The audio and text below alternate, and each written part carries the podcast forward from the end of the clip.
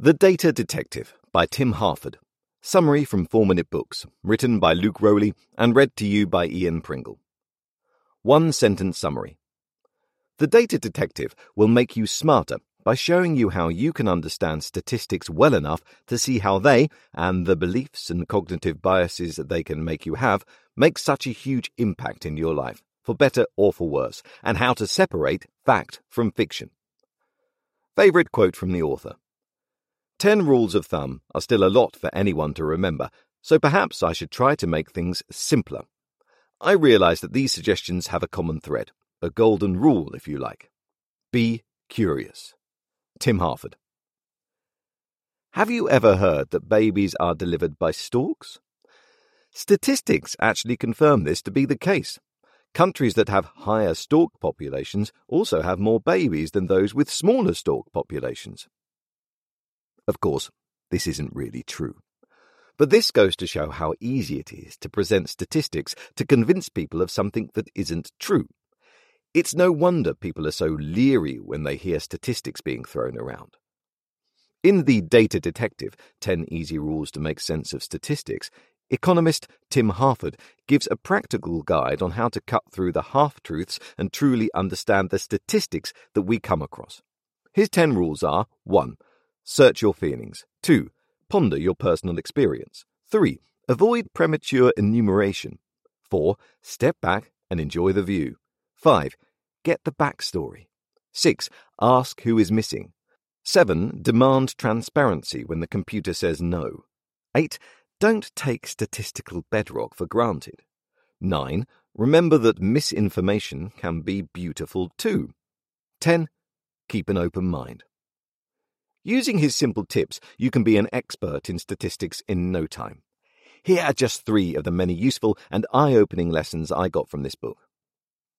1. Take note of what your emotional reaction is and learn when it's better to trust statistics or your own experiences. 2. Find what a statistic is measuring and look for context to really understand it.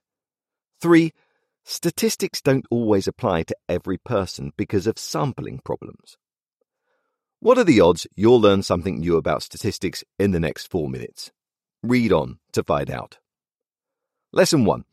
Watch for statistics that invoke a strong emotion and learn when you should trust your own experience or a statistic.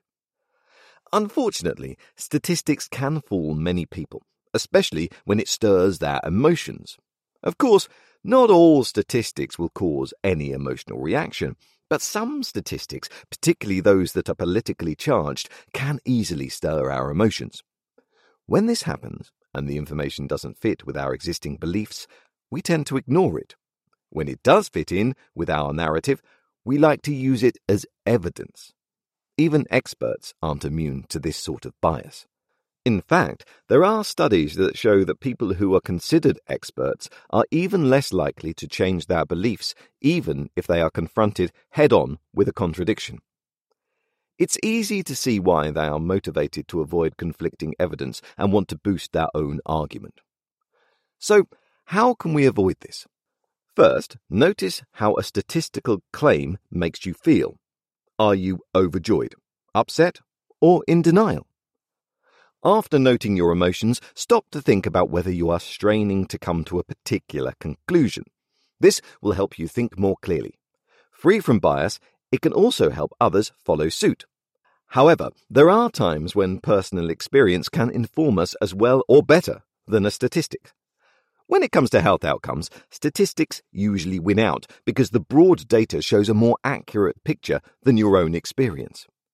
On the other hand, statistics can be skewed in certain settings. This is seen a lot with performance reviews because people are more likely to distort or manipulate data when there is money or career opportunities at stake. In this case, judging performance on a case by case basis is likely preferable. Lesson 2. Considering what a statistic is really measuring and finding context can help us better understand information. In the 2010s, the UK appeared to be experiencing an infant mortality crisis. What's more, rates of death varied widely depending on where you lived. It turned out the reason for this variation was because the definition of early death was different in different regions. Some places considered a baby born at 22 or 23 weeks to be a miscarriage, and some considered it a live birth followed by early death. This goes to show how important it is to find what a statistic is actually measuring. Look deeper to understand exactly what or who is being counted, because this can make a world of difference on a statistic. Murky definitions like this make room for people to distort facts, often to support a political perspective. This is why it's important to investigate what the definitions are in a claim before you can accept or argue against it. Finding context also can help us understand statistics. For example, a 2018 article in London's newspapers claimed that London now had a higher murder rate than New York City. Technically, the claim was true, but if you back up and look at the context, you can see this statistic doesn't mean much at all. If you look at the past statistics of murder in both cities, you will see that murder rates in both cities have fallen significantly over the years, and New York started with a much higher rate that continues to fall. But this doesn't mean suddenly London is a crime ridden, gang infested city both cities are now safer than ever. Unfortunately, it's all too common for the news to prioritize things happening right now and leave out the bigger picture. Lesson 3 Statistics may not all apply to everyone equally. Do you ever feel pressured to be like the people around you? Almost all of us do to some extent. In one study by psychologist Solomon Asch, he showed subjects two images of three lines of different lengths. One of the lines was the reference line, and the participants just had to say which one of the other two was the same length as the reference line. But the catch was that the subjects were unknowingly surrounded by people who were told to choose the wrong line. The subjects chose the wrong line to conform with their peers a significant amount of the time. It was a fascinating and intriguing study, but there was one problem that makes it not applicable to people as a whole. It only included white male college students. More and more psychologists are becoming aware of this problem. In the years since, researchers have repeated the Asch experiment and found similar results, although they also found differences, such as that women conformed more often than men. Polling has a particular issue with sampling biases. The fact of the matter is that some types of people are more likely to respond in a poll than others. Another problem is where data is polled from.